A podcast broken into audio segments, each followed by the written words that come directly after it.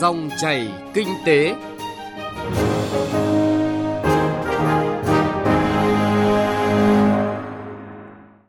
Biên tập viên Bá Toàn xin kính chào quý vị và các bạn. Thưa quý vị và các bạn, chương trình dòng chảy kinh tế hôm nay có những nội dung chính. Chỉ số xanh cấp tỉnh, thước đo mới đánh giá môi trường kinh doanh ở Việt Nam. Vì sao tiết kiệm điện được coi là nguồn năng lượng đầu tiên? Thưa quý vị và các bạn, Liên đoàn Thương mại và Công nghiệp Việt Nam đang lên kế hoạch xây dựng một hệ thống xếp hạng chỉ số xanh cấp tỉnh, gọi tắt là PGI, nhằm khuyến khích và thúc đẩy nỗ lực của chính quyền các tỉnh hướng đến sự phát triển doanh nghiệp theo tinh thần chiến lược tăng trưởng xanh quốc gia và chiến lược quốc gia ứng phó với biến đổi khí hậu của Việt Nam. Trước hết, chúng tôi điểm một số nội dung chính của chỉ số xanh cấp tỉnh PGI. Nhóm nội dung thứ nhất là giảm thiểu tác hại của thiên tai và biến đổi khí hậu đối với hoạt động sản xuất kinh doanh thông qua việc cung cấp cơ sở hạ tầng và dịch vụ công hiệu quả của chính quyền cấp tỉnh. Chất lượng quản trị về nội dung này của các địa phương liên quan trực tiếp đến sự phát triển của doanh nghiệp tư nhân, giúp tăng cường khả năng thích ứng, tồn tại và phát triển của doanh nghiệp trước những cú sốc từ thiên tai hay thách thức về môi trường.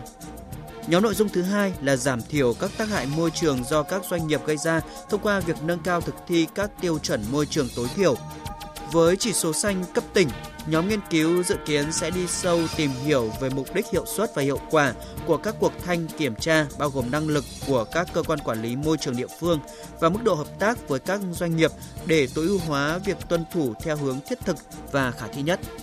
Nhóm nội dung thứ ba là tối đa hóa lợi ích môi trường từ các hoạt động quan trọng của chính quyền địa phương, bao gồm hoạt động đầu tư kinh doanh của doanh nghiệp nhà nước cấp tỉnh và các hoạt động đầu tư và chi tiêu công khác. Nhóm nội dung này tập trung đánh giá các hoạt động của chính quyền cấp tỉnh trong việc gia tăng cơ hội, đóng góp hiệu quả hơn vào tăng trưởng xanh, đạt được các mục tiêu thích ứng và giảm nhẹ tác động của biến đổi khí hậu, Nhóm nội dung thứ tư là tối đa hóa lợi ích môi trường từ các doanh nghiệp thông qua các chính sách ưu đãi và dịch vụ hỗ trợ hiệu quả của chính quyền tỉnh. Đây là thách thức lớn nhất bởi đây là lĩnh vực chính quyền tỉnh chưa có kinh nghiệm và ít chuyên môn nhất. Về cơ bản, chính quyền các tỉnh phải can thiệp vào thị trường, trước hết là qua hoạt động đào tạo tư vấn để khắc phục các lỗi do doanh nghiệp gây ra, qua đó giảm thiểu các tác động đến môi trường. Bốn nhóm nội dung chính sẽ được tổng hợp thành chỉ số xanh cấp tỉnh PGI Ngoài ra, việc thu thập dữ liệu thường xuyên về thái độ và hành vi của doanh nghiệp cũng như các sáng kiến đổi mới về bảo vệ môi trường cũng rất quan trọng. Tuy dữ liệu này không đưa vào điểm đánh giá chất lượng quản trị môi trường cấp tỉnh, song sẽ là thông tin đầu vào có giá trị cho các cấp lãnh đạo địa phương, các nhà hoạch định chính sách cũng như các nhà nghiên cứu.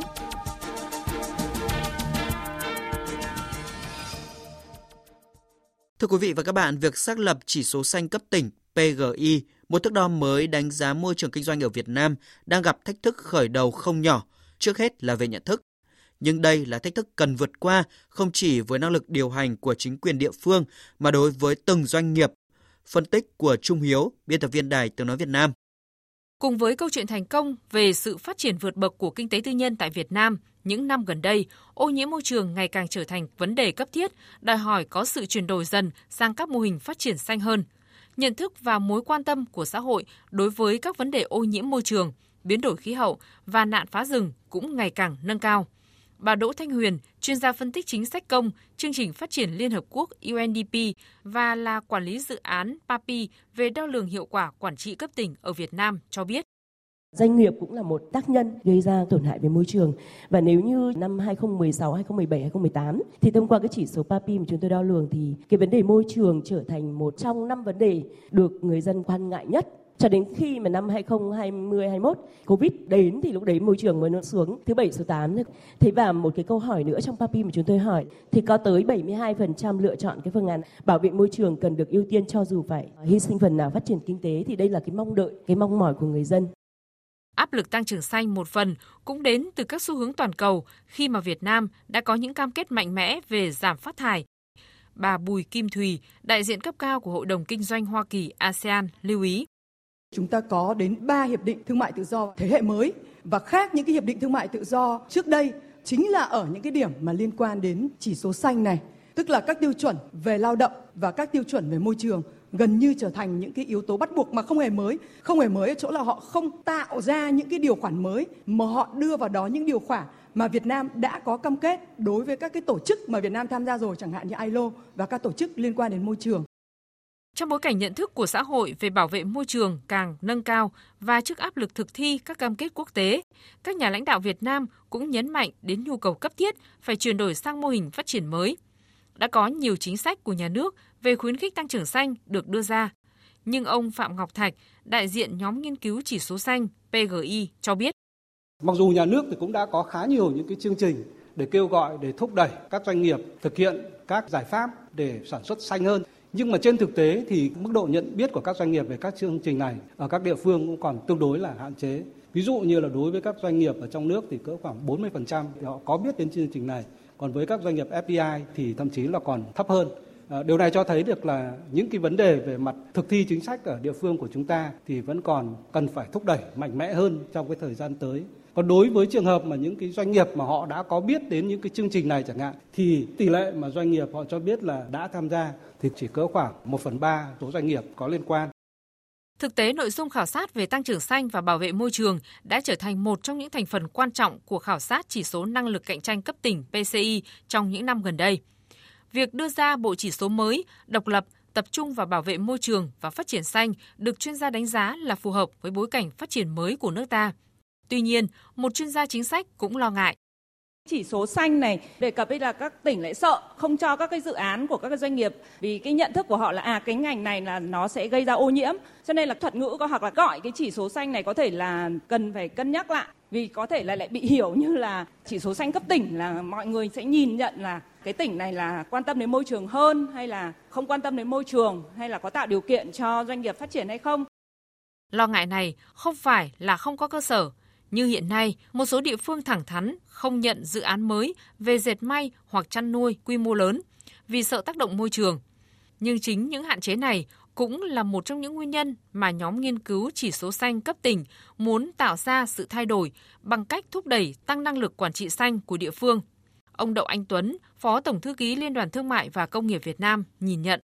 Vấn đề về xanh thì hình dung cụ thể cũng rất là khó tức là một cái từ nó rất là thời thượng, nhưng mà cụ thể hình dung nó như thế nào thì mỗi người hình dung một cách khác nhau. Nhưng mà chúng tôi thì thấy rằng là đối với Việt Nam, cái tương lai phát triển kinh tế Việt Nam thời gian tới phụ thuộc vào những gì, những cái hành động của chúng ta làm hôm nay. Và các tỉnh, thành phố như vậy, những cái hoạt động tạo lập một môi trường kinh doanh hay là để khuyến khích đầu tư phát triển kinh tế, và rõ ràng là vấn đề về môi trường, vấn đề về à, giảm phát thải là một cái nhu cầu của chính Việt Nam và dần dần chúng ta sẽ hình thành một cái bộ công cụ để à, thúc đẩy hình thành một môi trường kinh doanh xanh hơn, bền vững hơn với môi trường trong thời gian tới. Liên đoàn Thương mại và Công nghiệp Việt Nam cho biết sẽ dựa trên cơ sở thành tựu của chỉ số năng lực cạnh tranh cấp tỉnh PCI để từng bước hỗ trợ và thúc đẩy chính quyền địa phương quan tâm hơn tới mục tiêu kiến tạo hệ sinh thái kinh doanh xanh, sau đó là hình thành chỉ số xanh cấp tỉnh PGI.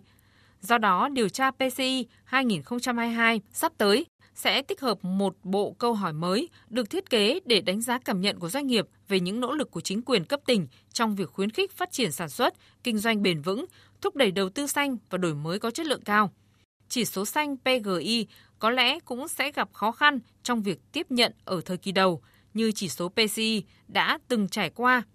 Nhưng chắc chắn là sau thời gian đủ dài đi vào triển khai, cũng giống như PCI, chỉ số PGI sẽ giúp chúng ta viết nên những câu chuyện hành trình xanh đáng trân trọng của từng địa phương, từ đó chia sẻ bài học kinh nghiệm và lan tỏa thực tiễn xanh.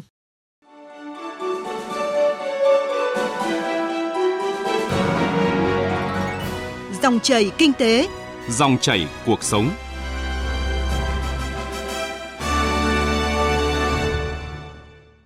Xin chuyển sang một vấn đề kinh tế đáng chú ý khác. Thưa quý vị và các bạn, ở nhiều quốc gia, tiết kiệm điện được coi là nguồn năng lượng đầu tiên. Ở nước ta, tiết kiệm điện nói riêng, sử dụng năng lượng tiết kiệm và hiệu quả nói chung đã được luật hóa và có hiệu lực thi hành từ năm 2011. Tại các cuộc họp gần đây, người đứng đầu chính phủ yêu cầu không để khủng hoảng năng lượng. Trong đó, một trong những giải pháp được nhấn mạnh chính là tiết kiệm năng lượng. Vậy vì sao phải tiết kiệm năng lượng? Vì sao tiết kiệm điện được coi là nguồn năng lượng đầu tiên? Phóng viên Nguyên Long có bài đề cập. Khách hàng có khả năng chi trả cho nhu cầu sử dụng điện, tại sao phải khuyến cáo tiết kiệm điện? Đó là câu hỏi được không ít người tiêu dùng đặt ra. Câu trả lời đầu tiên được các chuyên gia nhấn mạnh, nhiều nguồn năng lượng sơ cấp để sản xuất ra điện là nhiên liệu hóa thạch, trong đó điện sản xuất từ than, dầu và khí đang chiếm tỷ trọng lớn trong hệ thống điện quốc gia. Đây là các nguồn tài nguyên hữu hạn có giá thành đắt đỏ và Việt Nam đang phải phụ thuộc nhập khẩu từ bên ngoài. Việc sử dụng điện không hiệu quả, thậm chí lãng phí, không tiết kiệm cũng đồng nghĩa với việc nhà nước, ngành điện phải chi trả nhiều chi phí cho nhập khẩu năng lượng, than, khí, dầu và đầu tư thêm nhiều nhà máy điện mới. Nhưng quan trọng hơn, việc sử dụng điện không tiết kiệm sẽ tác động lớn tới môi trường thông qua các chất thải khí thải từ quá trình khai thác và sản xuất điện năng.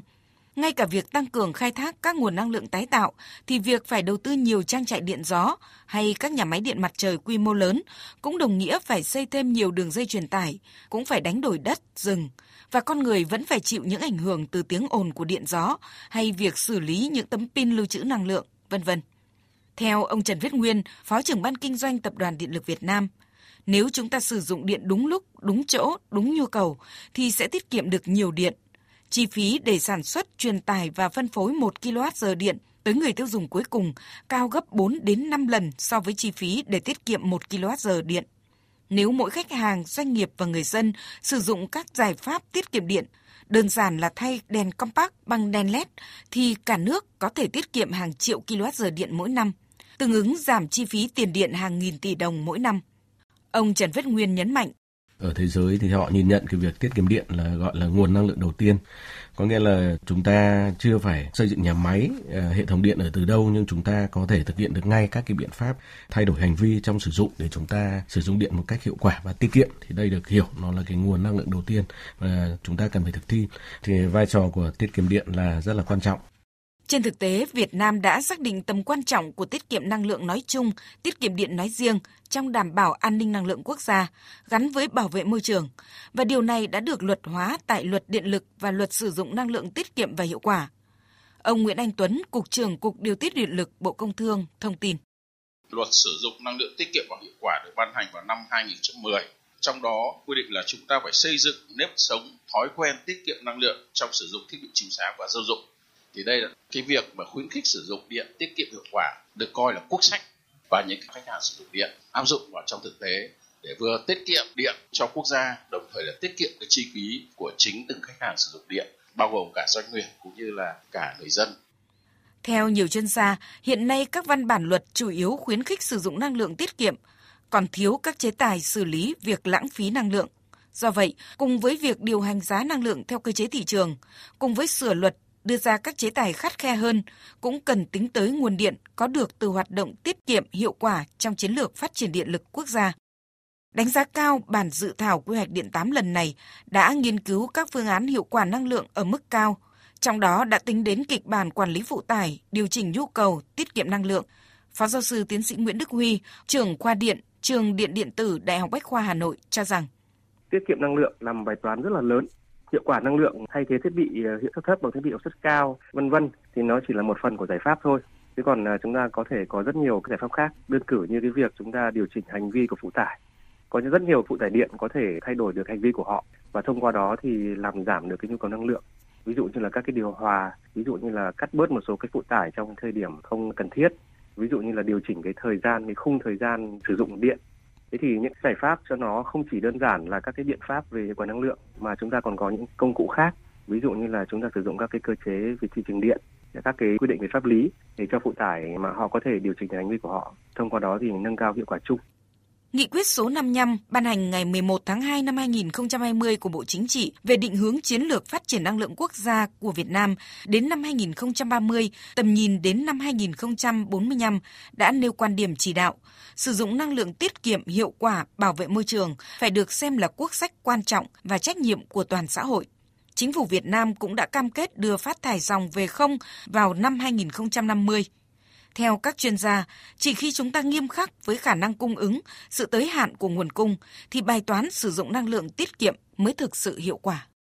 Quý vị và các bạn vừa nghe phân tích về việc vì sao tiết kiệm điện được coi là nguồn năng lượng đầu tiên. Nội dung này cũng đã kết thúc chương trình Dòng chảy kinh tế hôm nay. Chương trình do biên tập viên Trung Hiếu biên soạn và thực hiện. Xin chào và hẹn gặp lại quý vị và các bạn trong các chương trình sau.